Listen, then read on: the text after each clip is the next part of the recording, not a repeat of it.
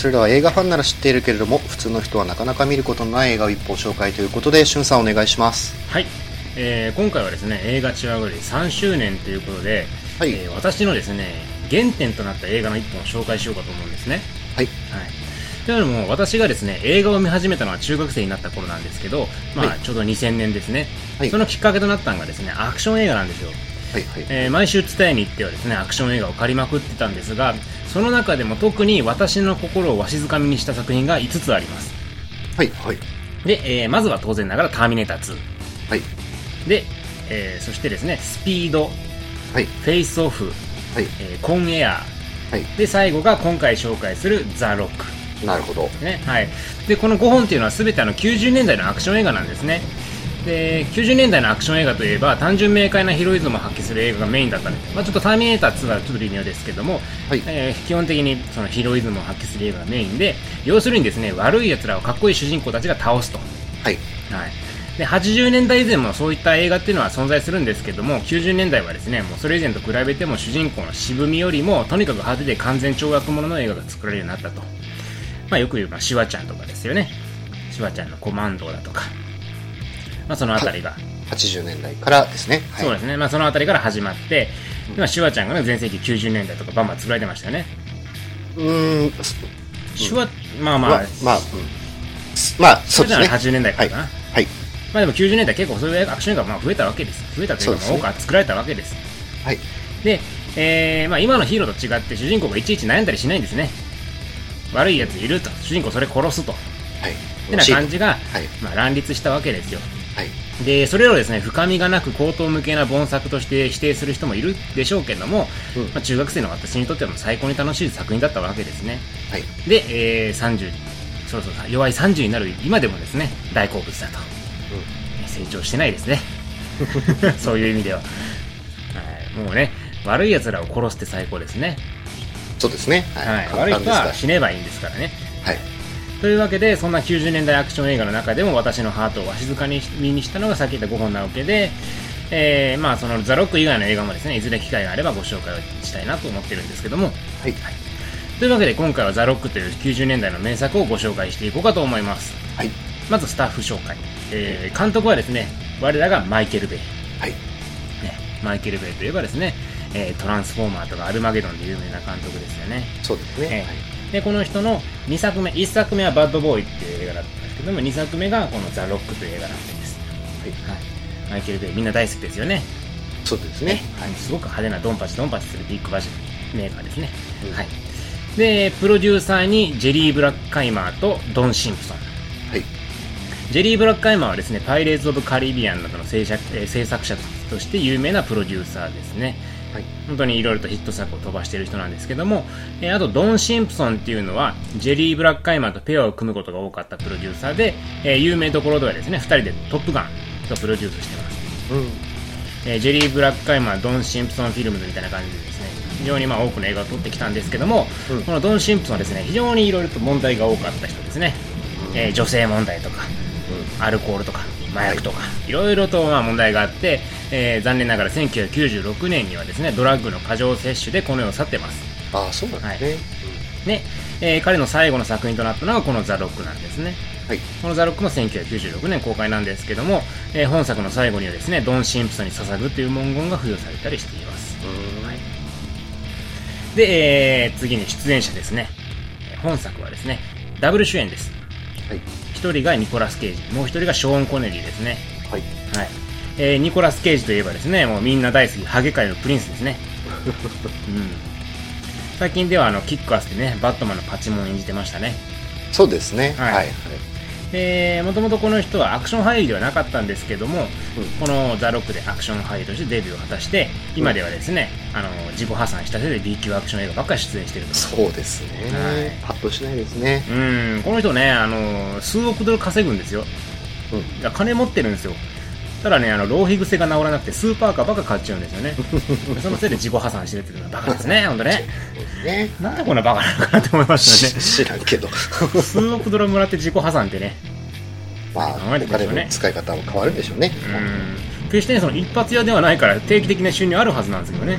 そうですねで残念ながら今足を足元見られちゃったのかね、もう B 級映画ばっか出てるというわけですね、うんはいで、えーもう一人の主人公がショーン・コネリーと。ショーン・コネリーはあの初代ジェームズ・ボンドですね。うん。はい。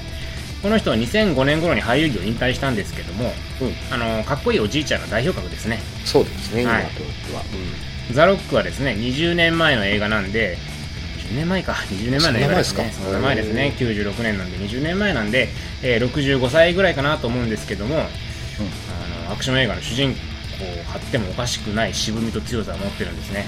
そうかっこいいんですよ。この目力がすごく強いんですねこの人は、うん。でリーグ・オブ・レジェンドっていう映画が多分まあもう一本その後に出たんかな。でもリーグ・オブ・レジェンドが多分大々的に出た作品の最後になると思うんですけどもそこでもですねものすごい存在感出してますね。うん。かっこいいんですよこの人は、うん。はい、ジェームズ・ボンドっていうのはいつまでたってもかっこいいもんなんですかね。そうですね。はいというわけで、まあ、主演はこの2人なんですけどもはい。敵役を演じてるのがこれまたかっこいい親父代表のエド・ハリスさん。おおそうでしたね。ね懐かしいな。エド・ハリスさんかっこいいですね、うん。この人もですねあの地味にハゲ界のプリンスですね。まあそうですね。ハゲなんはい、いです、ただですねニコラス・ケイジよりハゲてる印象って何もない気がするんですよね。や堂々とハゲてらっしゃるから。あかもしれないですね。ニコラス・ケイジ隠そうとするからね、そうそうそう。ですねでもどっちかエド・ハリスの方が完全にハゲてるんやけどね。ハゲてる感がないですね。いや、うん。まあ、エド・ハリスにハゲですねって言ったらなんかやられちゃう気がする。確かに。ニコラス・ケイジだと泣いて逃げそうやもんね。う ん知らんけど。まあニコラス・ケイジはね本当にあのコンエアって映画でねロン毛にしたりね、あれね。うん。うん、コンエアって映画知ってるって言ったらああニコラス・ケイジがロン毛のやつねっていう人は少なくないですからね。そうですね。はい、うんあのまあ、お点と言っていいのかわからないですけども ニコラス・ケイジがなぜかロン毛に挑戦したっていうね今夜いつか紹介したいですね、はい。まあえーそのニコラス・ケイジほどなんかそのハゲ界の印象がないエド・ハリス、まあ、この人もですね目力がすごいですね。目力すごいですね。なんでしょう。だからその分頭に視線がいかないんですかね。目の方に視線がいくから。頭にいかないでしょ。ニコラス・ケイジねあのなんか頼りない目してるじゃないですか。そうですね。ふわっとした。なんかもううわあもう勘弁してよみたいな。うんうんうんうんあの人今ね海外ではねあのコラ画像の素材として人気ですからね、あー流行ってましたね、うん、ハリー・ポッターの代わりにニコラス・ケイジを合成させたりね。であのばおもちゃにされてますねニコラス・ケイジは今。まあその点エド・ハリスっていうのはは同じハゲでもここまで差が出るかというぐらいかっこいいわけですえちなみにニコラス・ケイジ俺大好きですよね。うん、えええ。こんなんやってるけどニコラス・ケイジ大好きですよ。えはい。あの普通にかっこいいと思ってますしうんただなんでしょうね。周りに言ってもあまり納得してくれる人がいないのが残念なところなんですけどね。うん。はい。まあいいや。で、えーそのエド・ハリスが敵役として出てるわけですね。はい、はい。というわけで本作はですねかっこいい親父が3人揃う画面的に非常に嬉しい映画なわけですね。うん。うんかっこいい親父は出れば出るほど嬉しくなりますから。はい。ね、かっこいい親父3人が揃う非常に嬉しい映画なわけです。うん。で、えーちなみに一応ヒロインも登場して、えーバネッサ・マーシルという女優さんが演じてるわけなんですけども、うんまあ、そこはですねマイケル・ベイ監督作品なんで、うん。主人公が生き残るための理由以上の存在にはなりません、はい。あの子のために生き残るんだって言われるための存在以上にはならないです。マイケル・ベイの監督の作品はそういうものです、はい、要するにいてもいなくてもさほど変わらないということですね。はい。はい。なんで今回は親父を楽しむ映画です。おやはい。じゃあ、えーですね、どんなストーリーかと言いますと、はい。本作の舞台となるのは、アルカトラズという実在する海に浮かぶ孤島に立つ刑務所ですね。はい。今は閉鎖されて観光スポットになってるんですけども、運営されてた時はですね、脱出不可能として名がた名高い刑務所だったようです。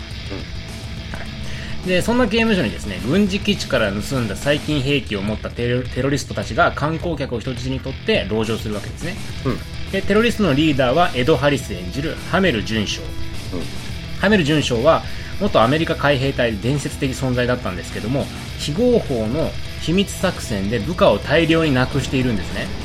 ただ非合法な作戦ゆえに部下たちは何の弔いもなく保証金も払われなかったと。でそこでハリス准将はしゃ細菌兵器を積んだミサイルとともに人質を取って政府に対して1億ドルの保証金を要求するうんうんというわけなんですね、でそれに対して政府が送り込むのがニコラス・ケイジ演じるスタンリー・グッドスピードとショーン・コネリー演じるジョン・パトリック・メイソンです、えーグッドスピードは実戦経験は皆無であるんですけども FBI の化学兵器のスペシャリストでうん。細菌兵器の解体を頼まれてここに行くわけですね。うん。はい。で、メイソンは、えー現在もですね東国中の囚人なんですよ。はい。でアルカトラズからの脱獄を唯一成功させた人物なんですね、はい。なのでメイソンはアルカトラズの案内役として舞台に入れられるわけです。うん。でそうして2人は特殊部隊とともにアルカトラズに潜入するんですけども、うん。えー伝説の兵士であるハメル准将を前にですね特殊部隊はあっという間に全滅します。うん。えあっという間に全滅します本当に。で、えーもちろんですね主人公2人は生き残るわけで残されたグッドスピードとメイソンはたった2人でテロリストへの戦いを挑むのでしたと。はい。そういうストーリーですね。はい、いかにも90年代っぽい軽妙かつ豪快なストーリーですね。そうですね。はい。ただですね唯一ですね悪役の動機か同情すべきポイントがあるわけですよ、要するにし無駄に無駄死にした部下たちのね保証金を払えと。そういうね同情すべきポイントがあってそこに映画の深みがあるようかに思われるんですけども、うん。えーそこは安心していただきたいと、うん。途中でいともあっさりと何も考えずに解決します、うんやっぱなしみたいな感じになるんですよこれ。なるほど。あれってなるんですよね。今の映画だったらそこをメインとしてテーマ性を出したりすると思うんですよ、うん。そういうことはしません。なんでなんでかっていうとマイケル・ベイが90年代に撮ったアクションですもん、そうですね。そこでね深み持たせるわけがない、うん。はい、なのでそこら辺はもう途中でポイってなります、はい。なので良くも悪くもですね本作はアクション映画なんですよ、うん。主人公たちが絶体絶命の境地に立たされてそこを力技でゴリゴリ解決していくと。うん。その中には爆発あり銃撃戦あり格闘ありカーチェイスありと、うん。CG があまり使われなかった当時において考えうるありとあらゆる派手なアクションが詰め込まれているわけですね。うん。それが本作の見どころの一つなんですよ。はい。とにかくアクションは派手です。はい。マイケル・ベイ監督はですね今でも行動向けでド派手なアクション映画撮ってますけども、うん。最初期の本作でもですねその勢いは存在しているわけで、うん。えーそマイケル・ベイ監督っていうとですね映画好きの人ならばそのアクションにスポットを当てることが多いと思うんですよ。すごく派手な映画だと、うん。で確かにそうなんですね。今作もすごい派手な映画で見てて楽しいんですけども、うん。意外とですねこのマイケル・ベイ監督は絵作りも巧みな監督なんですよね。うん。特に本本作ではですねライティングに関して光の当て方ですね。に関しては非常に巧みで、うん。例えば太陽を背にした逆光の絵とかよく使いますよねマイケル・ベイね。うん。うん。なんかものすごい逆この人逆光好きですね。太陽を背にした映像好きなんであのトランスフォーマーとかでもですね冒頭で恋人と抱き合うシーンの逆光でですね、あ壮大なシーンでしたね。なんなんで何のトラブルも解決してないの？にこんな壮大なんだよっていう。まあそれはエンディングじゃないの？と。なんでそんな冒頭でいきなりそうもうあたかも敵全滅させた後みたいなね。サービス、サービス。そういう撮り方するなよって思うんですよね。まあそういうのが特徴だったりするわけでライティングとか非常に凝った監督なんですね。うん。はいで他にもですねカメラワークも結構上手くて、うん。アクションシーンにおいて観客が混乱しないかつ緊張感を煽るような映像を撮ってくれてるんですよ、うん。えー昨今の映画ではですねアクションの緊迫感を出すためにカメラをブンブン振りまくるバカな監督が多いんですけど、えーその点本作ではですねむちゃくちゃなカメラワークも存在せずにきちんとアクションを丁寧に見せてくれますと、ね、カメラ振るなって思いますよね、まあ、見やすく振ってくれって思う。うん、96時間リベンジとかねね 見習ってほしいですね。もうあんま覚えてないけど96時間ブンブンブンブンブンブンどん振りまくるからねあのほど。ね、うん。まあ、そういうことはしないんですよ。ちゃんと丁寧にアクション見せてくれるんですね、うんうん、で他にもですね主人公たちをですね行々しくも英雄的に撮るカットが多かったりして、うん、ド直球ではあるんですけどもかっこよさを、まあ、見せてくれてると、うん、まあド直球でいいんですよ。ド直球で映画なんだから。だからそういう風なところところを恥じることなくちゃんとやってくれてるっていうのは嬉しいところですね。例えばですね、あの、アメルアルマゲドンのワイルドバンチ歩き、うん。横一列にななって歩いてくるなんて、うん。今やったらもう半分ギャグになっちゃうかもしれないですけどもそういうところをもうかっこいい音楽と一緒にこれかっこいいですから、皆さんこれこれすげえかっこいいですからって見せてくるんですようん。そういうことをかっこつけずにちゃんとやってくれるっていうところが、まあ、まあ、マイケル・ベイの嬉しいところではありますね見栄を切るというか、うんなんかね。かっこつけるところはもう惜しげもなくかっこつけてくる。それがまあいいところですね、はい。なんで、まあ、決してですねこのマイケル・ベイ監督っていうのは派手さだけが見どころなわけじゃないんですよ。そこを明瞭にさせて観客に見せるための工夫っていうのが十二分になされてる作品なわけなんですね。うん。うん。だから楽しく見れるわけですね、はい、で、えー最後にですね本作の何よりの見どころは音楽です。はい。本作の音楽はハンス・ジマーという人が担当してるんですけどもうん。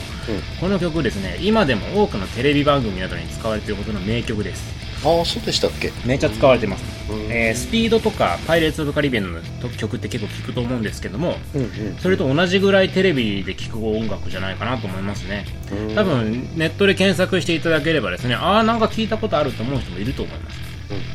超かっこいいんですよねこの曲。大好きです。自分中学の時にサントラ買いましたけど 今でも聴いてますからねサントラ。なるほど。もう大好きなんですね。でこのね音楽がねその本作のアクションシーンと見事に感じてるわけにあ、えーマッチしてるんですよ。見事にマッチしてて、うん。なんでしょうこの巧みに映像と音楽をリンクさせることによって映画の魅力がもう何倍にも増してるんですね。例えば主人公2人がテロリストの1人を殺してそこにある細菌兵器を解体するっていう場面があるんですよ。うん。でこれ細菌兵器ですからもし失敗したらもうここにいるみんなは全滅しちゃうわけでうん。すごい緊張感を煽る静かな音楽がずっと鳴ってるんですね。うんうん。でそこに異変を感じたハメル准将が部下のテロリストに対して無線連絡を取るんですよ。うん。でその瞬間死体がつけてるトランシーバーから流れる無線の声でそれを聞いて顔を見合わせる2人の主人公と同時に異変を確信して部下を引き連れて指令室を飛び出すハメル准将。